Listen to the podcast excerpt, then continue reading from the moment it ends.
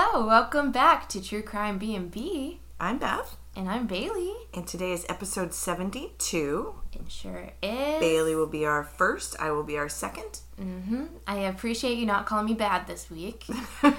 I will take it, what I can get.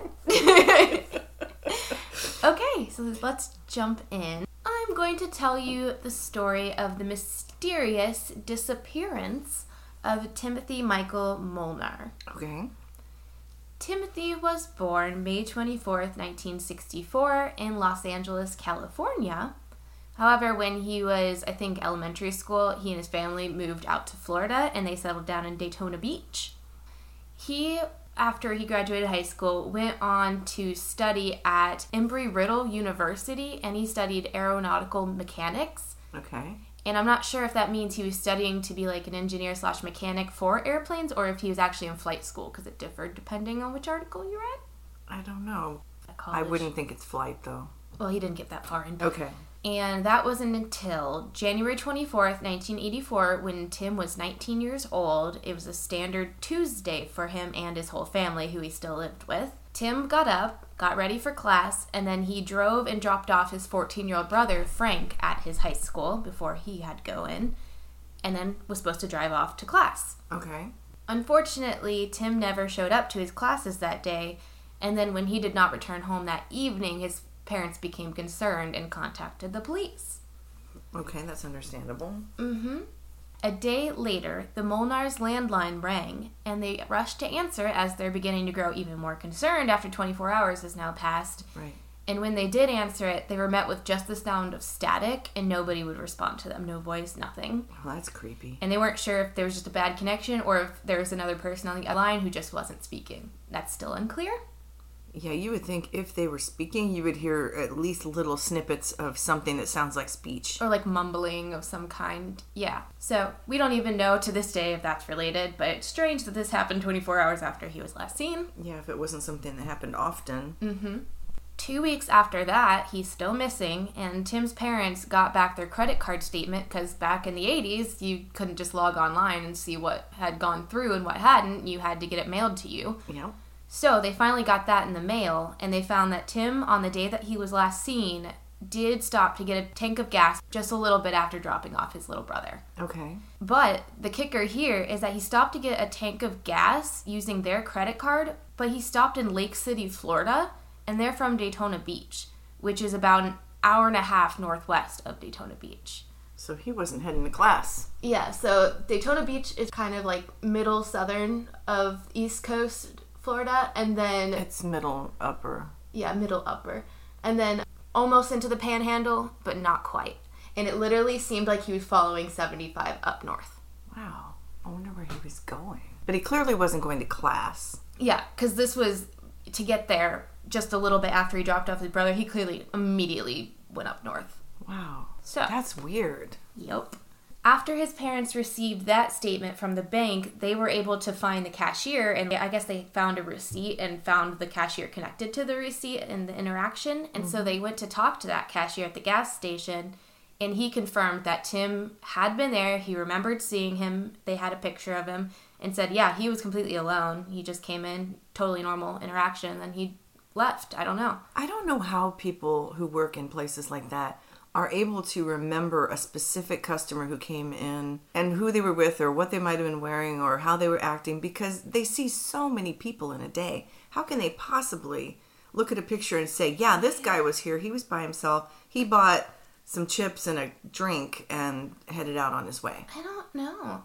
Because I guess I can see that because I do work a job like that now where I might see 200 people a day, but if somebody came in and said, did you help this person last week and showed me a picture, I'd probably be like, oh, yeah. Yeah, I've seen that face recently. Maybe I'm just terrible with faces. It could be. Because yeah. I've always been like I'm bad at names. I'm good with faces, though.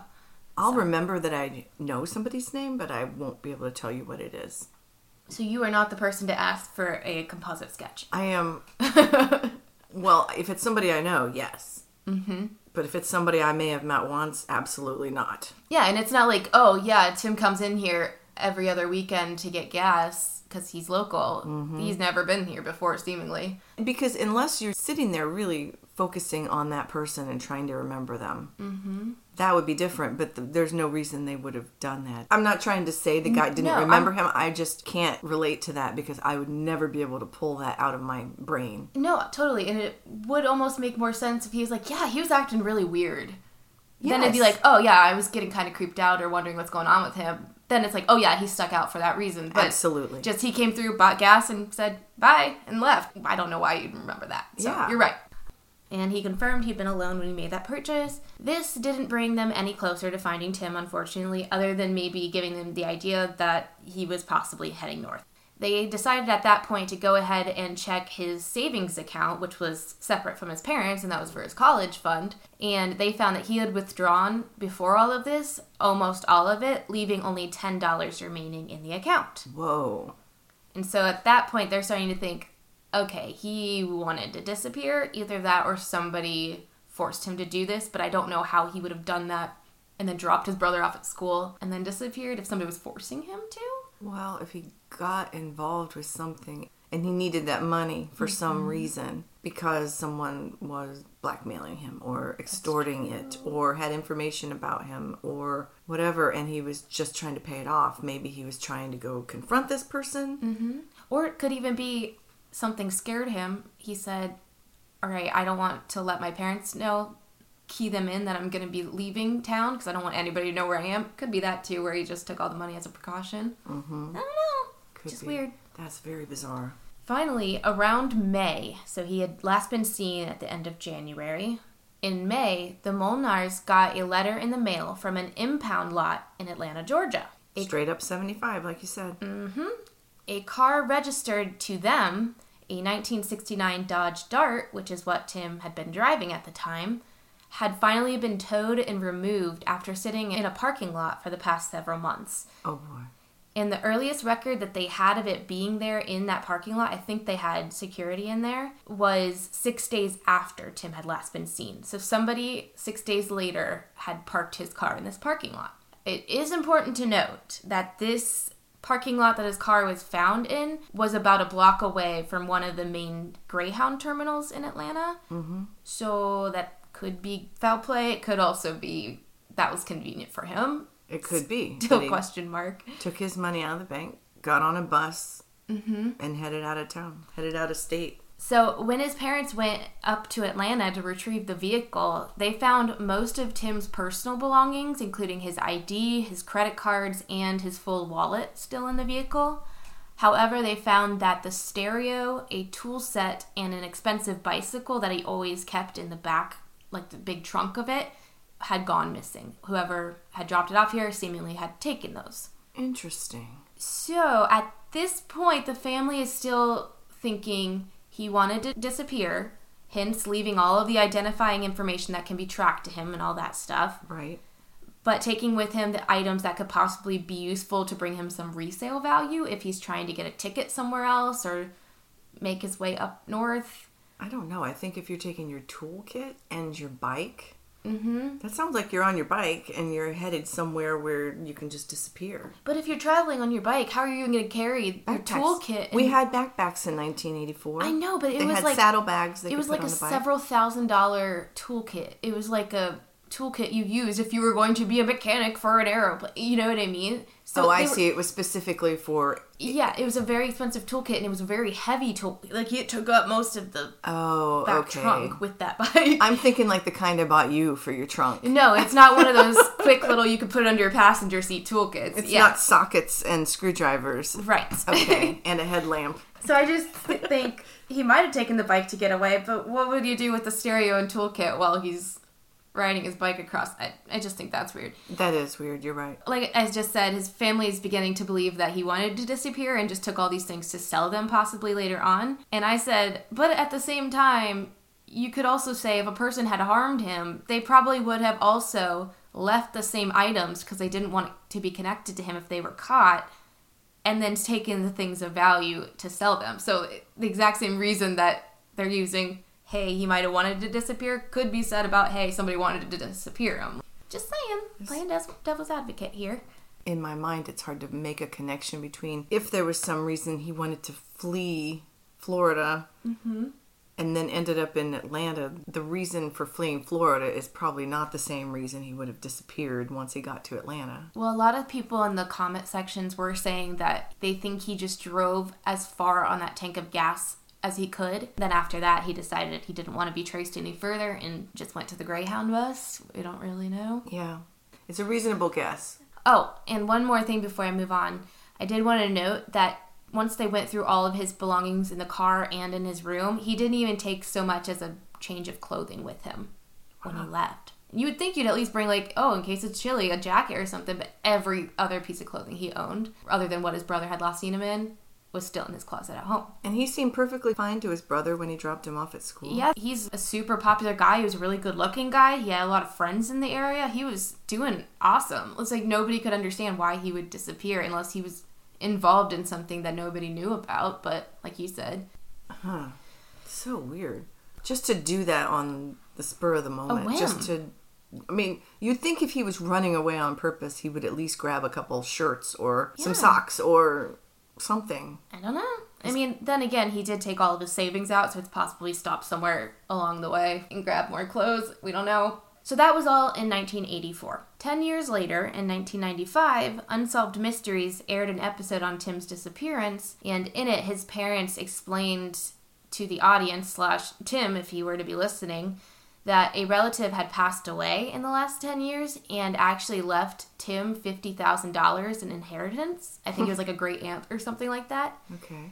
And they were telling him, you don't have to be in contact with us. If you really don't want to be a part of this family, that's fine. We just wanted you to know that that's rightfully yours and you can come claim that, and we just want to know you're safe. That's it. I guess as kind of a bargaining chip to maybe get some closure on the situation. And in the meantime, while they waited to hear back after that aired, Helen Molnar, his mother, had started a nonprofit, which is still open and running today, called Mother's Aid to Missing Adults, and all of that went into helping other moms go find their kids to see what really happened to them. So I think that's sweet. Yeah, that is. After the episode aired, a man who'd been watching it live on TV called in a tip.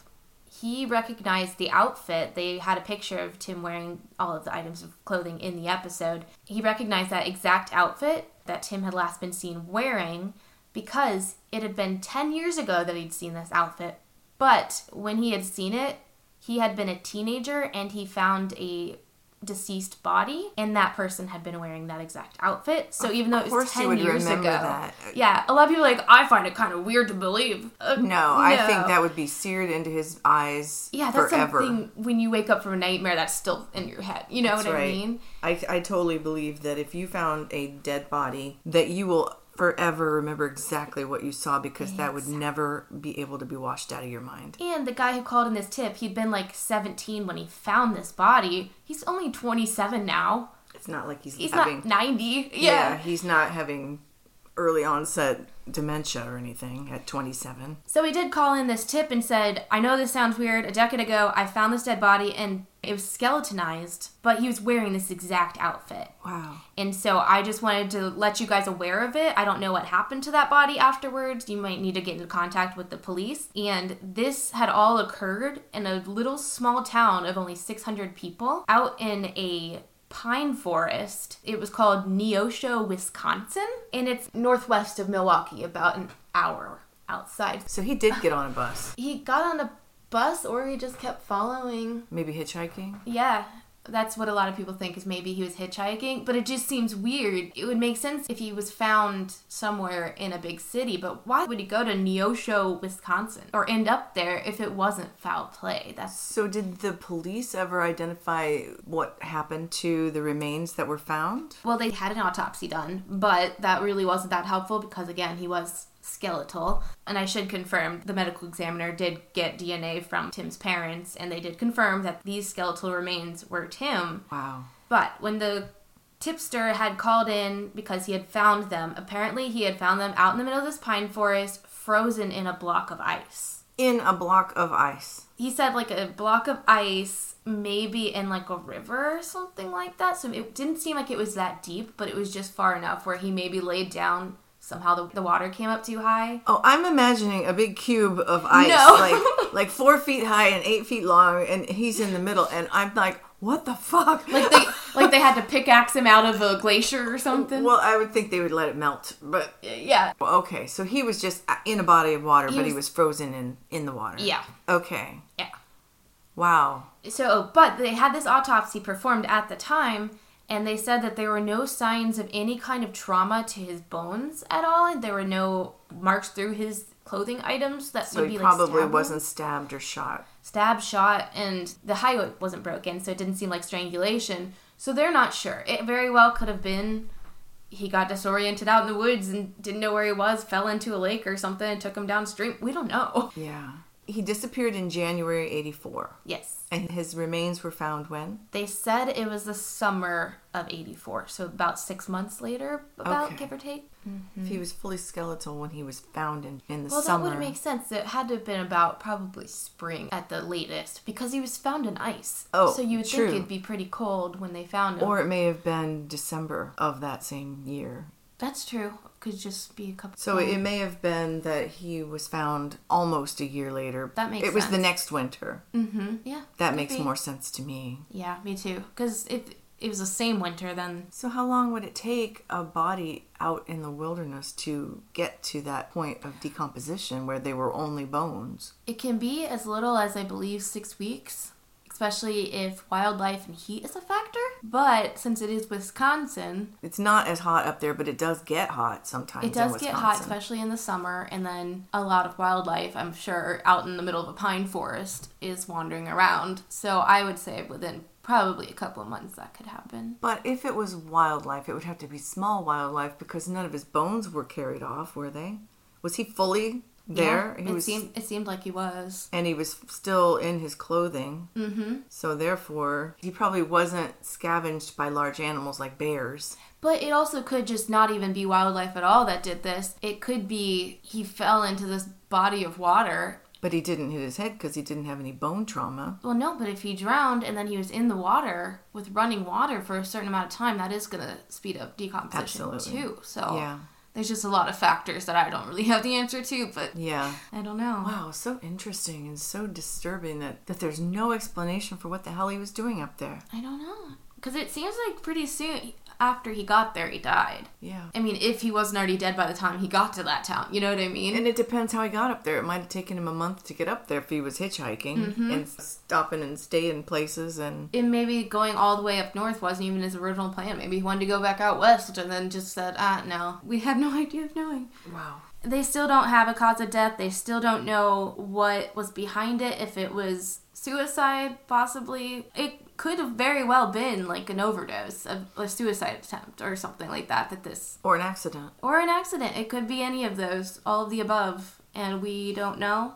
But if he did want to take his own life and he thought it would maybe be less traumatic to his parents to leave them some hope, and then he just disappears and goes somewhere else to actually do it so that they don't have to find him. But I would think as a parent, well, neither one of those things is ever going to be a good situation. But of the two, I would think eventually at least knowing what happened to your child would have to be less anguish than having no idea. Well, yeah, it's almost like, this is one of my last bullet points, even though the news obviously wasn't good news, his mom, who'd been waiting for over 10 years to find out what happened to her son, was still relieved because...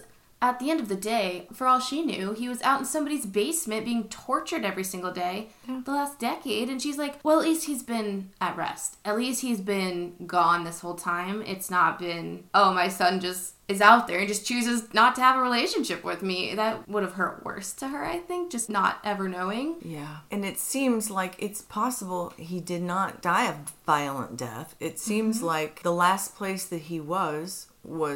a beautiful place, peaceful place. So there's something good to be said about that. If that's what you have to have in your mind as a parent, that the last place your child was looking up at pine trees. Yeah, that's true. That's not the worst way to go.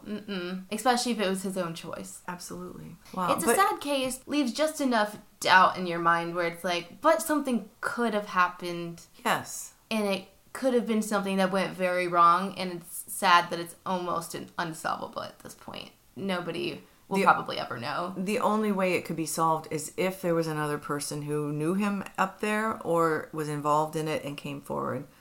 Mm-hmm. Other than that, I don't see how they could ever solve this. It's just what? He would only be 59. Yeah. Isn't that crazy? Yeah. Wow. Yeah. So much intrigue in that story. It is so weird because you can quite literally see, if you look at a map of all his stops, you can see where he's going the whole time. You can just follow the path. Like it's... Well, yeah, but 75 North intersects with a lot of other interstates. Mm-hmm. So he may have intended to go up and branch off east or west. Yeah. And then maybe he caught a ride with somebody and they got to talking and they're like, just come on up. It's pretty. I have some property out here. You'll love Wisconsin. It's beautiful. Mm-hmm. Very interesting. It's almost like the Ryan Stucka case, except for they finally got some closure on this one because they found their son. Yeah. I mean, that's so wild that you would never expect. It's literally a 19-hour drive from where he lived in Florida to that town in Wisconsin. Yeah. And that's assuming you stay on the interstate the whole time. Yeah. And I doubt that he went directly there unless he caught a bus. Well, even from when you're seen at the gas station, right when you get almost to the panhandle of Florida, and then following 75 into Georgia, by the time he stopped in Atlanta and put his car in that parking lot, 6 days had passed between getting gas down here, which is only probably about, 4 or 5 hour drive. Mm-hmm. It took him 6 days. I just want to know, where was he this whole time? Was he putting all of his stuff, getting his final arrangements, trying to maybe he was just wandering around deciding what he wanted to do. Mm-hmm. There's a lot of national forests in Georgia. That's true. He could have just been sightseeing, honestly. Well, he may have just been stopping and crashing in forests overnight. Mm-hmm. That's true. And it probably taking the bus up there rather than driving. It gives you time to think because it's kind of hard to think sometimes when you're mm-hmm. when you're driving yourself. So was there nothing in his history before he disappeared from Florida that maybe involved him in the drug world or any kind of illegal activities like that? The only mention of that I ever saw was on a Reddit thread where people were talking about this case and somebody else said, he was a drug dealer. He was such a crackhead. Like, oh, he was in the drug scene heavy back then. Yeah, but who was that said this? That's what I'm saying. Like, there was no source. He was just saying, yeah, I lived in this town and I heard about this. And so it's like, okay, just because you heard the rumors down the grapevine from the 80s doesn't make it a fact. Yeah. And I don't think... He lived at home with his parents and brother. If anybody knew if he was doing drugs, they would probably have at least some inkling that was going on. And if it was just minor stuff like cannabis... Yeah. That's not really a reason for him to do this. Maybe if he got into a heavier drug scene and maybe he was trying to sell some and somebody got mad because he couldn't pay him. Mm-hmm. Or maybe he did pay him and that's why he took his money out of the bank. Yeah, I don't know. I don't know either. I just don't think it's that reputable of a source to even spend the time considering that because, his family knew him best. And they wanted him back so bad. If there was any kind of drug or history of we think this gang might have done something to him, they would have by now said something. And they never did. Yeah. So. Well, I wasn't bringing up the drug stuff, trying to validate the Reddit source. I'm just saying... I'm trying to come up with reasons that he might have done this because mm-hmm. it just seems so bizarre to just suddenly, one day, I'm just going to leave my life. I'm not going to take any clean underwear. I'm just taking all my money out of the bank and buy. Yeah. If you're going to go take your money and start a new life, you could use less of the money you took out of the bank if you took some clothes with you. That's if you true. Took some toiletries with you. If you took a couple pairs of shoes. A tent. So you can stay in the woods. And I get he didn't want to be recognized, so maybe you didn't want to wear stuff that your family would look out for this, But you don't own a plain white t-shirt. You don't own things that 1,000 other people have that exact thing in their closet. That actually brings up another question. Was he still wearing, when his remains were found, he was still wearing the same outfit he had on when he left in January? Yeah, that he dropped his little brother off at school in that morning. The same exact clothes when he was found deceased. I know, that's another... Probably 10 months later. Mm-hmm. That's another puzzle piece to the whole story because that does kind of make you think, well, maybe he does have something happen to him. Maybe this was somebody disposing of him because maybe a week at most, and that's pushing it quite a bit, you could wear the same outfit and maybe at gas station bathrooms or bus station bathrooms clean up a bit. Yeah. But a month, better yet, several months, there's no way that somebody's just like, no thanks, I'm good in these clothes. That doesn't make any sense. Yeah. I think after a month, you're probably going to at least go and snatch something off of somebody's clothesline to at least get your sticky shirt off of you. After 6 months, if I literally was so desperate I had no other clothes to change into, I'd be walking around the forest naked. I do not give a shit. It's just weird. That was a very interesting but upsetting. That poor family to have to live with that, just having no clue whatever happened. Well, his mom actually passed like a couple years after they found the results, his DNA test and where he'd ended up. Mm-hmm. And then his dad passed a couple years later. And so now poor Frank, he was old. The little brother. Yeah, he's like mid-50s now, but ugh, our kid. Well done. Thanks. Timothy Molnar, that's such a mystery though. Just look up a picture of him. He's such a handsome guy. Like, it's just, and he was so popular, nobody had anything bad to say about him. It's just weird. It is. But you never know what is happening in somebody's personal, private life that they don't tell anybody, even their family. That's true. All right, so let's move on to Laura Palumbo. Palumbo, that's fun to say. Mm-hmm. Okay. Laura Palumbo grew up in Cedar Rapids, Iowa.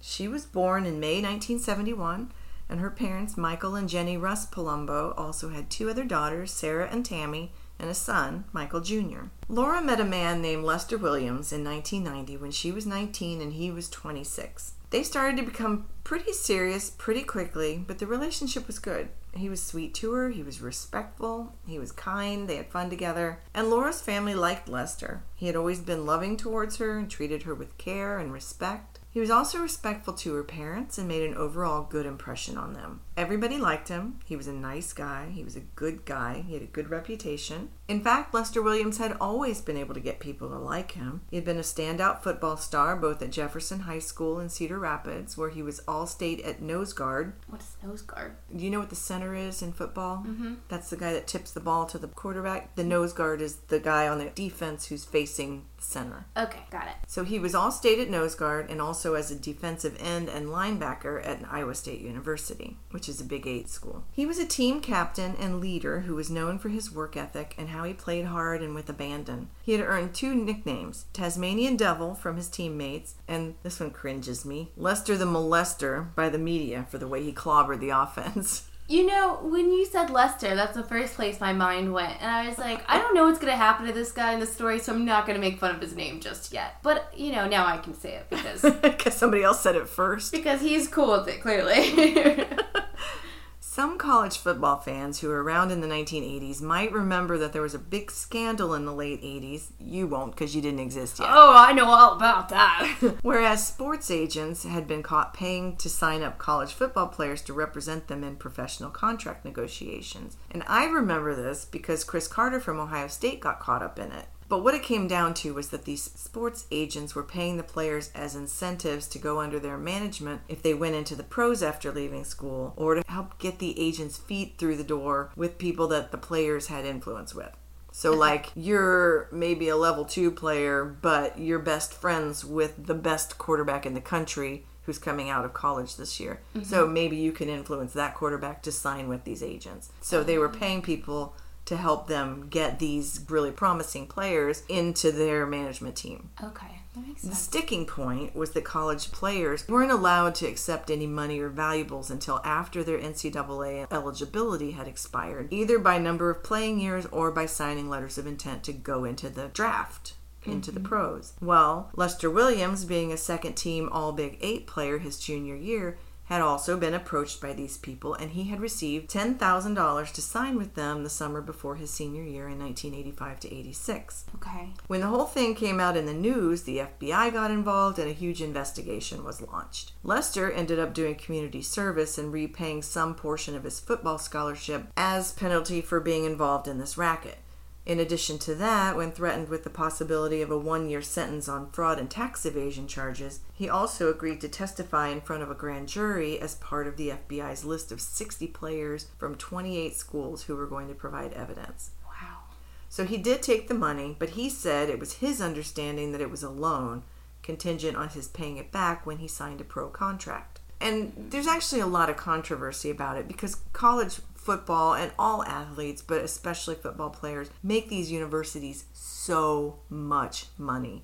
Yeah. They make so much money off of these kids, and they're giving them free college. Mm-hmm. But at the same time, the kids aren't allowed to work because they have so many hours required. And well, yeah, there's no job that works the hours. I mean, they barely have enough time to sleep, it seems like, half the time. Yeah. Especially if they also have to keep their grades up in school. There's no way. Yeah. So there's a lot of controversy about why they're not allowed to make any kind of income during this year. They can't sell anything. Like, if they get free tickets to games and then they aren't going to use them or have anybody give them to, they aren't allowed to sell those tickets. So they are getting something from this situation, but they're giving more than they're getting back. For sure. And most of the kids who play college football are never going into the pros. So they're really put in a position where they're not making anything off of this except getting a degree. Mm-hmm. And a degree counts, but you know that it's not worth as much as it used to be. Yeah. That's a lot of words to just explain that, in my opinion, what they were doing, even though it was against the rules, it really wasn't that terrible. Well, I mean, I guess I see why they would put that in place, because they don't want people bribing the students to go for a different direction. But at the same time, if they are, like, I don't know. I just think that's so stupid. Is it only stuff that has to do with their football career that they're not allowed to make money off of? I think so. Like, if you had a bike you wanted to sell, I think you could sell your bike. Okay, I'm just making sure to clarify, because, like... Or if you were an artist, you could sell your paintings. But I don't know if there would be a conflict then, because you would be having a bigger audience for your paintings because you were famous from playing college football. Like, could you make an OnlyFans? Like, technically, you have that body because of football. That didn't exist in 1984. How far does this ruling go? That's a good question. I really don't know the answer to that. Anyway. But Lester took this $10,000 before his senior year, and his understanding was that he was supposed to pay it back once he got a pro contract.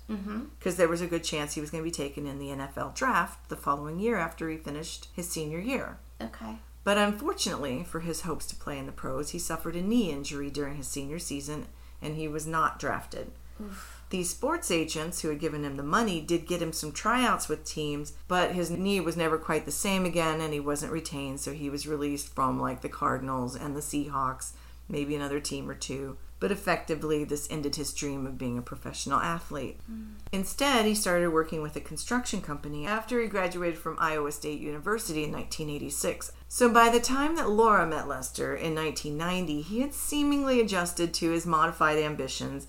He had a place of his own, and he seemed to be ready to move towards a stable family life. Mm-hmm. 1992 was a pivotal year for the couple. As they moved into an apartment together, they set up house... And then their daughter was born in October 1992. Laura ultimately went back to work in her accounting job, and she was going somewhere. She was making something of her life.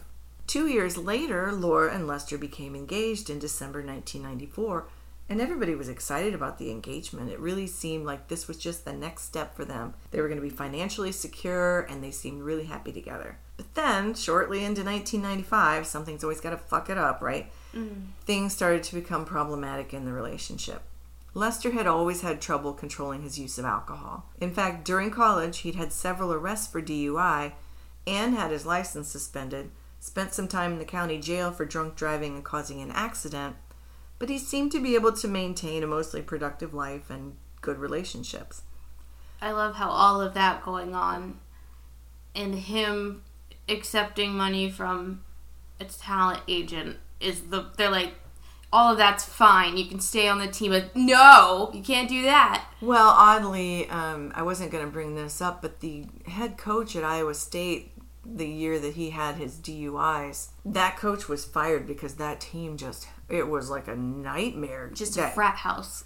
That year, they had guys that were arrested for assault. They had guys who were in this investigation. They had guys who had DUIs. Mm-hmm. Oh, a couple of them had robbed one of the assistant coaches' houses. So this head coach, he's like, look, I wasn't part of any of that, but they let him go and they hired a new replacement guy.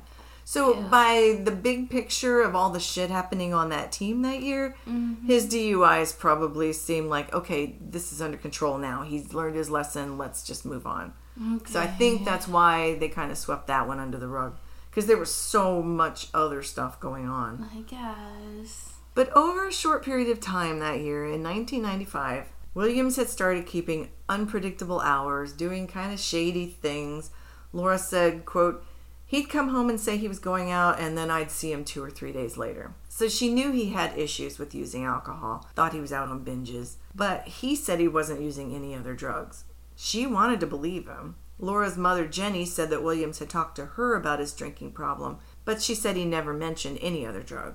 Laura said she suspected, but didn't know for sure, that Lester had started using other drugs. But in fact, Lester had been arrested at least as early as fall of 1988 in a big task force drug bust where he had been purchasing drugs from a cocaine ring. All the way back at that time when that big investigation was going on, he had already been involved in cocaine. Wait, so he was just there at the place when he got arrested, or he was literally doing cocaine when he got arrested? I think he purchased cocaine. Okay. And was arrested. Got it. So he had been involved with drugs long before his behavior started to alarm Laura. Court records show he was convicted in 1988 for possession with intent to distribute cocaine, so that was 2 years before he even met Laura. Mm-hmm. He had a positive urine test in 1991 while he was still on probation from the first arrest, and a warrant was out for his arrest for this parole violation, because you can't use drugs when you're on parole, obviously. Mm-hmm. He was arrested again in 1993 for the same thing. Both of those last two, he was with Laura at that time. Did she not know about that? She says she did not know, because he was hiding these things. I think when you are living a secretive second life, mm-hmm. I think people become very good at hiding these behaviors. So when he started disappearing for days at a time, mm-hmm. he may have been in jail and bonded out. And she's like, I don't know where he was for those 3 days. He told me he was leaving and he disappeared. And he came back 3 days later. Well, and if he does it so often, you're not going to think anything of it. You're not going to be like, oh, this time's different than all the other ones. He's probably in jail. Like, you know. So she just thought he was out drinking somewhere. She said she flat out asked him if he was using drugs, and he told her no. But from Laura's perspective, she said all she knew was that he had become unpredictable.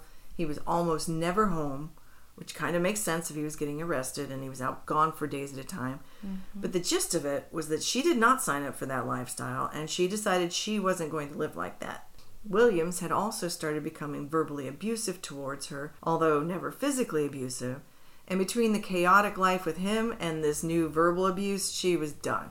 Mm-hmm. So after she decided that she had had enough, Laura chose to take her daughter and move back in with her parents. Her moving out, and especially taking her daughter with her, made Williams very angry. Angry enough that twice he threatened her life. You can see he's becoming unhinged, and she doesn't want her daughter in that environment, which I think is totally understandable. Mm-hmm. I also would not want my daughter in that environment. Well, and these people always seem to go, you're taking it away from me, how dare you, I'm gonna fucking kill you. Okay, well, thank you for proving my point. Yes. Like, how do you not see how stupid what you just said was? Yeah, you just validated everything I've just done. Yeah, so we're gonna go that way. Yes. God, okay. On Friday, July 22nd, 1995, Williams came over to Laura's parents' house, where she was still living, to see their nearly 3-year-old daughter. And since that daughter is now an adult and has her own life and right to privacy, I'm not putting her name in the story. Okay. So on this day, Williams followed Laura down to her parents' basement. Laura sat down on a couch. The little girl climbed up on her lap. Lester was pacing around the basement. He asked her to come back to him, to move back into his place. And Laura just said she absolutely wasn't going to do that. He seemed unfocused, distracted, kind of non-responsive. He didn't say anything, like he hadn't heard her. She reached out to touch him, get his attention, just tap him on the arm or whatever. She needed him to acknowledge that she said she wasn't coming back. Can't just ignore it and assume I didn't say it. As soon as she had touched him, Laura said he pulled a knife out of his waistband. Then, her eyes fly open wide. At first, she thought it was a gun, but then she realized it was a knife. He knelt down on her feet, which were up on the couch, and she's got her daughter on her. Mm. He knelt down on her feet to pin her down in place on the couch, and just started stabbing at her with this knife. Suddenly, upstairs, Jenny Palumbo, Laura's mother, heard Laura screaming and shouting for her. Jenny raced downstairs to see what was wrong and found her granddaughter very upset, in hysterics, and also saw what she thought looked like 6'1" and mid-200-pound Williams on top of and holding Laura down on the couch. Jenny didn't understand that Laura was actually being stabbed. Jenny shouted, and Williams looked vacantly over at her, and just got up off of Laura without saying a word. Jenny didn't immediately see the knife or really even the blood. She just knew only that her daughter was scared and hurt and distraught, and her little granddaughter was in hysterics. Jenny called an ambulance to come because all she was sure of was that her daughter needed help, without really even comprehending what had just happened. Mm-hmm. And it's hard to know exactly what did happen because several news articles specifically stated that the stabbing had occurred both inside and outside the house, but all of the narratives from witnesses don't seem to support that. Okay, so it seems like they're all saying that this happened only in the basement. Yes. Okay. The witnesses that I read happened in the basement. Okay. But some of the news articles in the early days were saying that the stabbing had happened inside and outside the house, but I don't believe that's the case. Yeah, I wouldn't believe news articles, especially the ones that are in a rush to get it out as soon as possible, because they're always wrong. Yes. Yeah, they have information that's just too new and it hasn't been vetted yet. Mm-hmm. The way it seemed to actually happen was that Williams went upstairs and out the front door. He continued to walk outside until he got about a block away, and then he went up to the door of a random house. Michael and Joanne Aber were working inside their house on the next block when Lester Williams showed up at their door. He knocked on the door. He asked to use their phone, saying that the blood on his clothing was from a car crash that he had been in, so they let him in to make a phone call. As he talked on the phone, they heard him as he mumbled something about stabbing someone and having killed her. Joanne heard that much and also heard some sirens outside because Jenny had called for help. Mm-hmm. And Joanne immediately ran back outside, with her plan being to flag down a police car on the street to tell them their suspect was inside talking on her phone. Mm-hmm. It took a few minutes before she did see a police car, but when she did, she told them what the young man had been overheard saying on the phone. Strange. Her husband, Michael Aber, said he was close enough to overhear Williams talking to his mother and saying, "I killed her, I killed her, I stabbed her, I stabbed her." Mr. Aber said that Williams' mother asked, "Why? Why would you do this?" Mm-hmm. And Williams replied, "Just because, just because." Williams then hung up the phone after talking to his mother, and these two men are now standing awkwardly staring at one another until Williams, quote-unquote, politely told the homeowner to leave the house. Mr. Aber thought this strange guy might be thinking of taking his own life, and he didn't want to go down with him. Mm-hmm. So he did. He walked right out of his own house and left Williams standing in the kitchen. What a bold thing to ask. "Hey, can I come in and use your phone?" "Okay, now I need you to leave." Yeah, I think that's exactly what happened. How fucking bizarre. Okay. It is bizarre, but the guy he did the right thing by mm-hmm. just leaving. Oh yeah, you don't confront people like that. Exactly. You have no idea what they're going to do next. Mm-hmm. At that point, the police officers that Joanne Aber had flagged down entered the house and took Williams into custody. In fact, they called for an ambulance and strapped him to a gurney and immobilized him where he couldn't move or do anything else, because he's covered with blood mm-hmm. and the AIDS epidemic, so everyone was terrified of blood. That's true. They didn't realize just how in danger they were or not. They didn't know if he might give them AIDS. You know, there's blood all over him. They didn't know if he was actually injured. They just knew this guy's been talking on some stranger's phone and saying he stabbed somebody. Mm-hmm. And then there's a woman over on the next street who's actually been stabbed. So, this is probably related. 1 + 1 = 2. Exactly. Laura, at the same time, was already being taken to the hospital to evaluate how much damage had been done to her. Laura's arm, wrist, and finger were all injured from defensive wounds, and her scalp and neck had been inflicted with a total of 16 stab wounds. And I don't know how he managed to stab her that many times in the state that he was in. Because she said he was almost catatonic. I mean, he's barely even responsive. But he hit her jugular vein.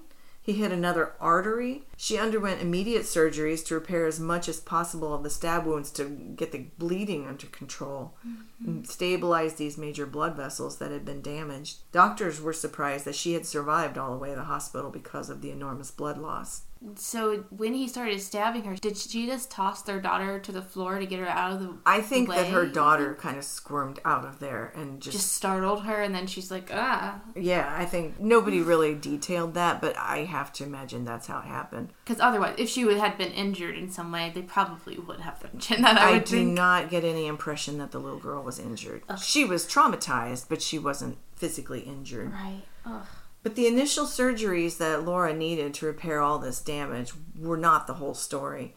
The wounds had cut the nerves on the left side of her neck, and for some reason I don't understand why, but masses kept growing on her neck, that had to be surgically removed. And I think that had something to do with the nerves being cut, but I don't know why that would cause masses to grow on your neck. The only thing I can think of is like scar tissue can sometimes grow bigger than it is supposed to. It can keep coming back, keep coming back, keep coming back. Yeah. And so then they have to shave it off a lot of times over every so many. Well, it didn't sound like the skin was just getting thick. It sounded like they were actually like growths. Huh. So I don't have any explanation for that, and I'm sorry I couldn't find anything about that. Interesting. But over time, she had to have a total of 46 surgeries between 1996 and 2020 to remove those masses that kept regrowing on her neck. Oh. 46 times she had to have that done. God, I can't even imagine how sensitive that skin must be now. That's twice a year she had to go through that. And then, 2 weeks before the trial was set to start, another surgery was found to be needed to correct a neck aneurysm that stemmed from the knife attack. This surgery was in fact scheduled for the week after the trial was to take place in March of 1996. So, now we're getting around to the time of the trial. A no-contact order had been issued after Williams allegedly had made threats against Laura following his arrest for the attack. Before his trial had started, he had violated the no-contact order, because apparently he doesn't understand boundaries. Oh, we already knew that, though. And he was taken to jail on this infraction on the exact same day that his trial was set to begin, on Monday, March 25th, 1996. So he had been out on bail. Okay. Then he broke this no-contact order. They took him to jail the same day that his trial was set to start. Great look for the beginning of your trial, dude. Yeah. You could have shown up in a suit, but now you're showing up in your... There's like, oh, well. Your prison orange or whatever. His sentence on the violation was 4 days. And by the end of the week, Friday, March 29th, he had been released in the morning. So he served his 4 day sentence while the trial's going on, and they released him on Friday morning. Okay, so that was just for the violation. That was not only for the violation. Gotcha. The defense argued during the trial that he was not guilty because, quote, he had no specific intent to harm Laura Palumbo. In fact, the person he was trying to harm was himself. He testified in his own defense about how he had experienced crack cocaine-induced psychosis, and that he was so out of it that he really could not form any true intent about anything. And there might be truth to that, but it's still not Laura's fault that you had crack cocaine-induced psychosis. Yeah, did you not intend to do drugs and then go over to your ex's house with your child present? With a knife? Yeah. Like, I'm sorry, if you brought a knife, you had intent. Exactly. That's all there is to say. I agree with you. Ugh. He said... He had been on a 3-day crack smoking binge, and he had no memory of what he had done to Laura because he had actually stopped to smoke crack again on his way to go see Laura and their daughter at the end of this 3-day binge. Williams testified that this drug had taken over his whole life, and that the 3-day binge that had preceded the attack on Laura had actually been his attempt to overdose and try to kill himself because of what he had done to his life. That's very well possibly true. Yeah, I do feel bad with people when they are suffering from addictions because I don't think that's necessarily their fault. But if you know this is not your first time taking crack and you just lose your fucking mind, if you know what you're like on crack and go and do this... in front of your daughter? I mean, yes, also Laura, but your child is going to be there and you are going to show up on crack. That's not. Yeah. It's so dumb. Okay. Anyway. Yeah. Well, and some articles said that he was going that day to pick his daughter up. Oh, so he's not even drive? So I don't know if he was there to visit or if he was there to do a custody exchange. I don't know. But if he was going there to pick his daughter up and he stopped on the way to smoke crack, I don't know what to say to that. Yeah, that doesn't help the story. That doesn't make it sound any better for you. No, because this guy, he knew he had an addiction to alcohol. Mm-hmm. And if you have the physiological predilection to become addicted to substances, and I don't think all people have that. I think some people can use something and then they just don't ever use it again because they don't have that. And it also depends on the place you are in your life. If you're like particularly in a bad spot, you're more likely going to be like, oh, I need to do this, versus if you're getting what you need in endorphins outside of that. Yeah, but you can see how it happened with him. Yeah. I've got a little bit about... Well, let me read this next paragraph and then we can talk about this. Clinical psychologist testified that he had moderate damage to his brain from the years of alcohol and drug abuse. Williams testified he had first smoked cannabis at age 11, that he had drank heavily his senior year of high school, so that's where his addiction to alcohol started. He had started using powder cocaine as a college senior, and then he was introduced to crack cocaine by some guys he worked with in early 1995, when Laura had started to see the drastic change in his personality and his reliability. So you can see this chain of events and kind of this tumbling down the hill. How it started as just this will be fun, like, ha ha ha, we'll have a great weekend. Mm-hmm. And then slowly you keep adding to the list of things that you are doing. And now it's like, well, how are you supposed to get out? How are you supposed to stop? Yeah. But also, when you relate the timing of this stuff to what was happening in his life. Mm-hmm. He got this $10,000 in the summer before his senior year. Well, during his senior year of college is when he started using cocaine. Mm-hmm. So he's got this money in his pocket, and he's like, well, I can pay for that. I can pay for that. I'll try that. Don't they have to do drug tests?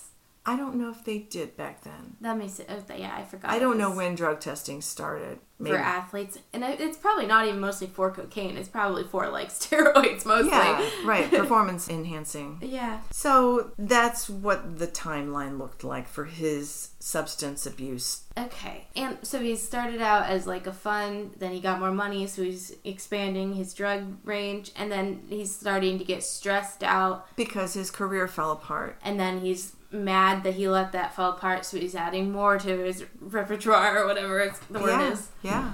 Okay. So that's how this all happened. The jury foreman said they could not reach agreement that he had really intended to murder Laura, but that it was clear to them he had willfully injured her. So with the verdict in March 1996, Lester Williams was convicted of willful injury, a forcible felony. In lieu of the attempted murder charge, he was found guilty of assault while displaying a dangerous weapon, which was an aggravated misdemeanor. He had been released from jail in the morning, remember, off of the 4-day. That's right. He was released in jail in the morning, but the same afternoon when the jury found him guilty, he was taken right back to jail to await sentencing. So he was out of jail for like 5 hours. The law stated that conviction on a forcible felony required him to remain in custody. He wasn't allowed to go out and wait at home for sentencing like some people do. Okay. He was out for a few hours and then right back in, and Lester's heartbroken mother, who had seen all this potential in her son, and now it's come to this, mm-hmm. where now he's going to be spending at least some amount of time in prison. She mm-hmm. sat and sobbed loudly in the court following the verdict. And I totally understand that kind of a heartbreak for her. Mm-hmm. In May, when the sentencing hearing happened, he was sentenced to 10 years and forced to pay $34,000 in restitution. Laura and her father were furious that he was sentenced to only 10 years, since she had felt he had tried to kill her and almost did. I mean, he hit her jugular. Mm-hmm. How do you stick a knife into someone's neck and not have to be accused of trying to kill them? Yeah. She was angry. She said he had tried to kill her, and attempted murder would have been a 25-year sentence. So in the end, Williams served only 5 years. But, okay, 5 years for... What's the technicality that got him out? Probably the rule was he could serve half. I don't know. Just early release, as long as you don't hurt anybody in here and you don't... Yeah, as long as you don't hurt any other prisoners, we'll let you out to hurt regular citizens. Mm. Laura was so disgusted by what she saw as the failure of the justice system that she quit her job in accounting. She volunteered with the public defender's office because she truly wanted to understand how defense attorneys could represent people who have done these terrible things. Mm-hmm.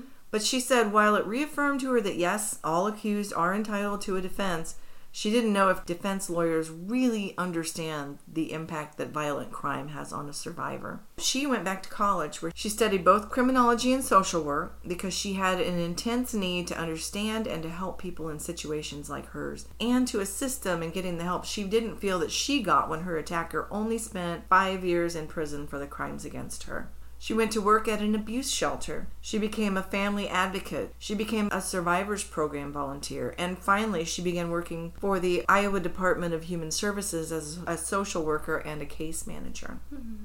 And in between all of her other volunteering work and study programs, Laura also joined the Restorative Justice Board of the Iowa Department of Corrections, speaking at prisons and other facilities to share her story with inmates and people who've been released either on probation or on parole. Mm-hmm. She felt that she had been able to reach many of them to help them take responsibility and be cognizant of how their actions have long-lasting impacts on people. Sometimes for the rest of their lives, and not only just physical injuries that they're dealing with forever, but the PTSD that survivors experience. That's exactly what I was talking about with my survivor last week. Okay, I had forgotten. I didn't make that connection.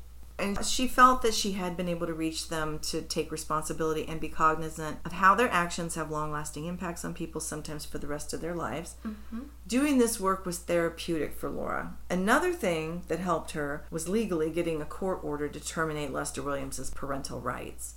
Oh, that doesn't automatically apply after he tried to murder her mother? I don't think so. I think she had to go to court to have that done. That's wild. In January of 2004, Laura's sister, Sarah Lynn Palumbo, at the age of 26, was sipping a glass of wine, and her fiancé, Eric Newton, wanted to have sex. Sarah didn't. In order to override her refusal, Newton slipped cocaine into her glass of wine, thinking that if she was under the influence of the drug, she would give him what he wanted. Sarah unknowingly ingested the cocaine-laced wine, went into a seizure, and died of an overdose. When Sarah died, she left behind an infant who was now without a mother and whose father was going to prison for 25 years for providing this drug that killed Sarah. So Laura adopted her murdered sister's baby. Mm. Laura has done all of this activism and advocacy and speaking over the years to help people understand what crime victims and survivors go through. It's a different experience and comes with different emotional processing for every person. A few years after her sister died, in the midst of all the pain she was still going through from her injuries and then her grief, Laura asked, quote, "I've gone through many years of questioning, why me, why my family? It finally hit me the other day that victims are survivors and survivors are heroes, and this world needs more heroes. And that's why," end quote. Hmm. And this case makes me so sad because it could have been so different. Mm-hmm. Lester Williams was a good guy. He was a promising young man. He was a hard worker. He was intelligent. He just started making bad choices. Well, and he got caught up in the bad choices he made. You can't I messed up. You have to sit down with yourself and think for a moment and go, but that I'm not going to let that dictate the rest of my life. Like, it doesn't have to be that serious if I don't make it that serious. And He didn't. He just let it spiral him. Like, well, the thing is, and I was thinking about this when I was writing this story, we treat even high school athletes like they are on a pedestal. Mm-hmm. They get away with so much. They're revered. Everybody treats them like little kings. And so when they make a mistake early in life, a lot of the time it's glossed over and they don't have any consequences for that stuff. So they grow up thinking, oh, I can do this and nobody's going to try to stop me. Nobody's going to make me pay for this. That's true. It almost comes out of like I know this is wrong, but I'm allowed to do this. Yeah. But it's okay for me to do this because what I offer to everybody. Yeah. And it's like... Exactly. It's like they're providing a service. It's an entertainment. It's not like you're curing cancer or, saving lives. You're playing a game, and it's a sport. I love football. I absolutely love football. Mm-hmm. But that doesn't mean that the people who play football are superior humans. They're just people who are really good at playing a game. Mm-hmm.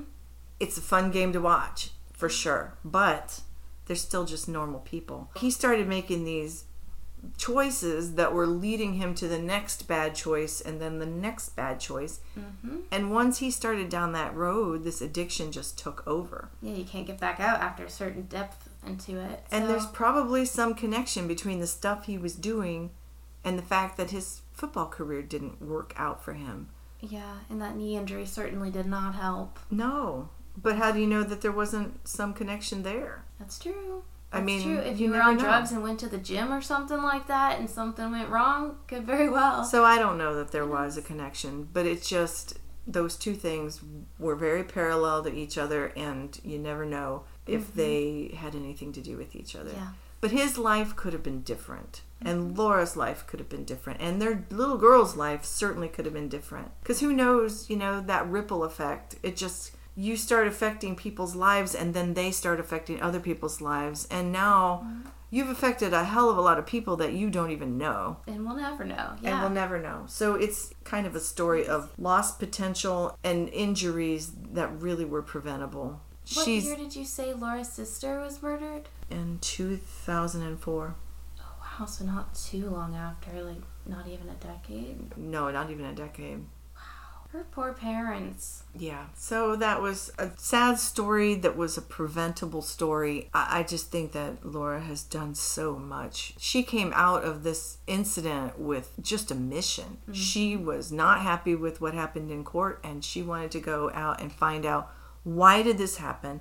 How can these people not take responsibility for what they've done? How do you defend somebody that you know stabbed someone in their neck? How do you defend that? I still don't understand that either. I mean, I've seen defense lawyers talk about it and like, well, if you were ever on trial and you wanted a lawyer, you would suddenly believe in defense lawyers and their practice. And it's like, yeah, but I also would not ever be in a trial where I've stabbed somebody in the neck, brutally raped or murdered somebody. That is not anything that I have to worry about ever. So no, I don't understand where you're coming from, even if you're trying to paint it in your weird lawyer way of, oh, you would want this if it was you. Yeah, I'm completely on board with providing a defense attorney who makes sure that the proceedings are legal. Mm-hmm. I'm not on board with providing a defense attorney who's trying to get rid of valid evidence or mm-hmm. who's trying to point the finger at the victim. That shit victim blaming me. Is yeah. Like, oh, well, she wasn't raped. She's a whore. She's had 5 sexual partners in the last year. And she drank 2 glasses of wine that night. She was asking for it. Yeah. She didn't even wear her chastity belt to the bar. What are you talking about? I think that there's probably less of that kind of victim blaming now, because I would think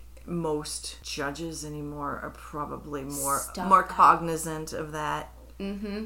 And probably wouldn't let it go as far, although... That's true, and I think that would count as hearsay a lot of time, compared to, oh, do you have proof that this woman had sex with 5 people that year? And who cares if she did? Right, and it, like, you just, that's not relevant to the case. They can just throw that out right away, so... Right, just because she had 5 boyfriends last year, or 5 one-night stands, or 5 whatever, mm-hmm. that doesn't mean that you have the right to decide you're going to. Yep.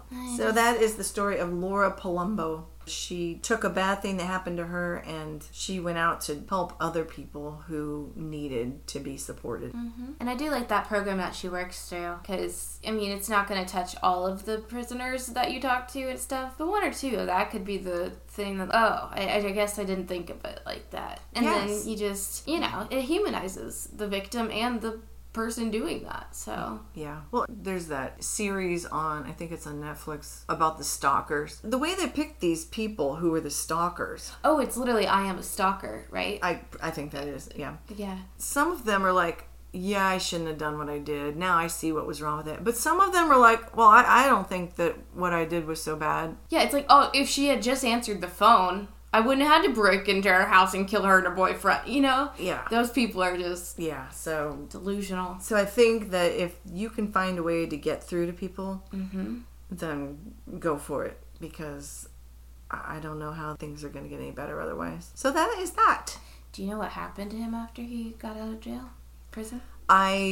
Well, he's got a really common name. Mm-hmm. But I did do some searches on him in later years, and I saw several news articles since he would have gotten out of prison. Mm-hmm. And there was a Lester Williams who was arrested multiple times in Cedar Rapids for forgery on people's bank accounts. And they were different people, so it was multiple cases, but I don't know for certain if it was him, because it's a pretty common name, and there were several Lester Williams in that area, so I don't know for sure if it's the same guy. Weird. It's possible he went to white-collar crimes. Well, maybe he stopped doing drugs.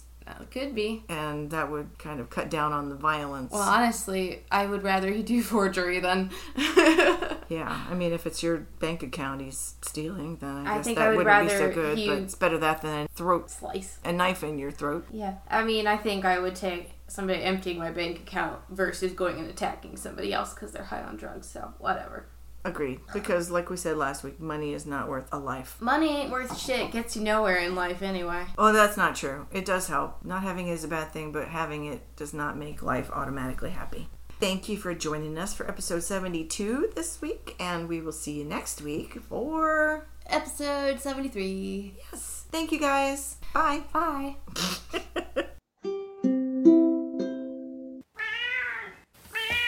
I'm not re-recording. I'm not that invested. Just voice. So just repeat it and then just cut you out. In 2 days. I don't know. It tells you on Apple Podcasts how many hours worth. If we average 40 minutes per episode and we have 70 episodes, that's 2,800 minutes. Let me just look at the hours and we can tell you the exact number. All right. How many? Okay. We have... Never mind. It doesn't tell you. 87 times 40. 3840. 3,480 divided by 60. 58. It's 58 hours. You can't do that in 2 days. You can if you do double speed. 29 hours. Do you know that DJ they hired? The neighbors who were blaring music until midnight? We need to hire that DJ on the 2 days you're out of town. Just have him set up in the front yard and just play on top volume all of our podcast episodes from beginning to end. And the neighbors are like, hello, is this the county police? The people across the street keep playing something that starts with do do do do meow meow. First I thought I was losing my damn mind because it sounded like Sky Kitty was talking to me. Turns out I think it's just a really loud regular kitty. Who plays the ukulele?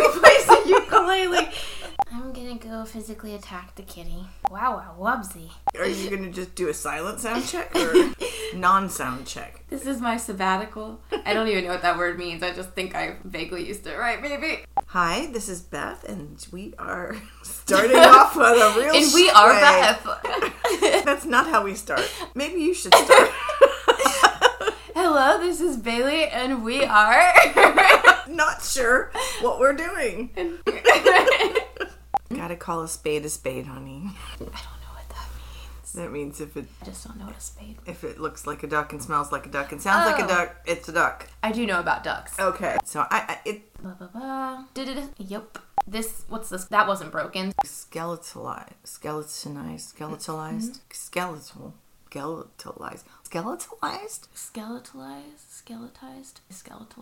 The gas station around here. Around where you're on audio. Oh. His name was... After he graduated from Ohio State. That's a lie! He didn't go to Ohio State. He came to the dark side. I lost my script. Just sneak a vodka drink. The law stated that conviction on a forcible felony... I just read that. Because I have a long history of stabbing my exes and playing college football. Yes. I'm a little disappointed in your it's lack of... It's hitting too close to home for you to... I was really hoping that you'd make the pros this year, but... Why did you do this to me, Bailey? Somebody's digging in the litter box. Sorry. But I'm not gonna bring that up! When we go camping with Puss in the middle of the woods, she'll catch us tunas and lizards to eat for dinner every night. In a national park. Then we'll end up murdered by some national park killer. Not if we learn jujitsu first. I am too old to do jujitsu. Then you just stay in your cave and I'll do it outside there. Everybody was kung fu fighting. And I think we said bye, right? Yeah, we did.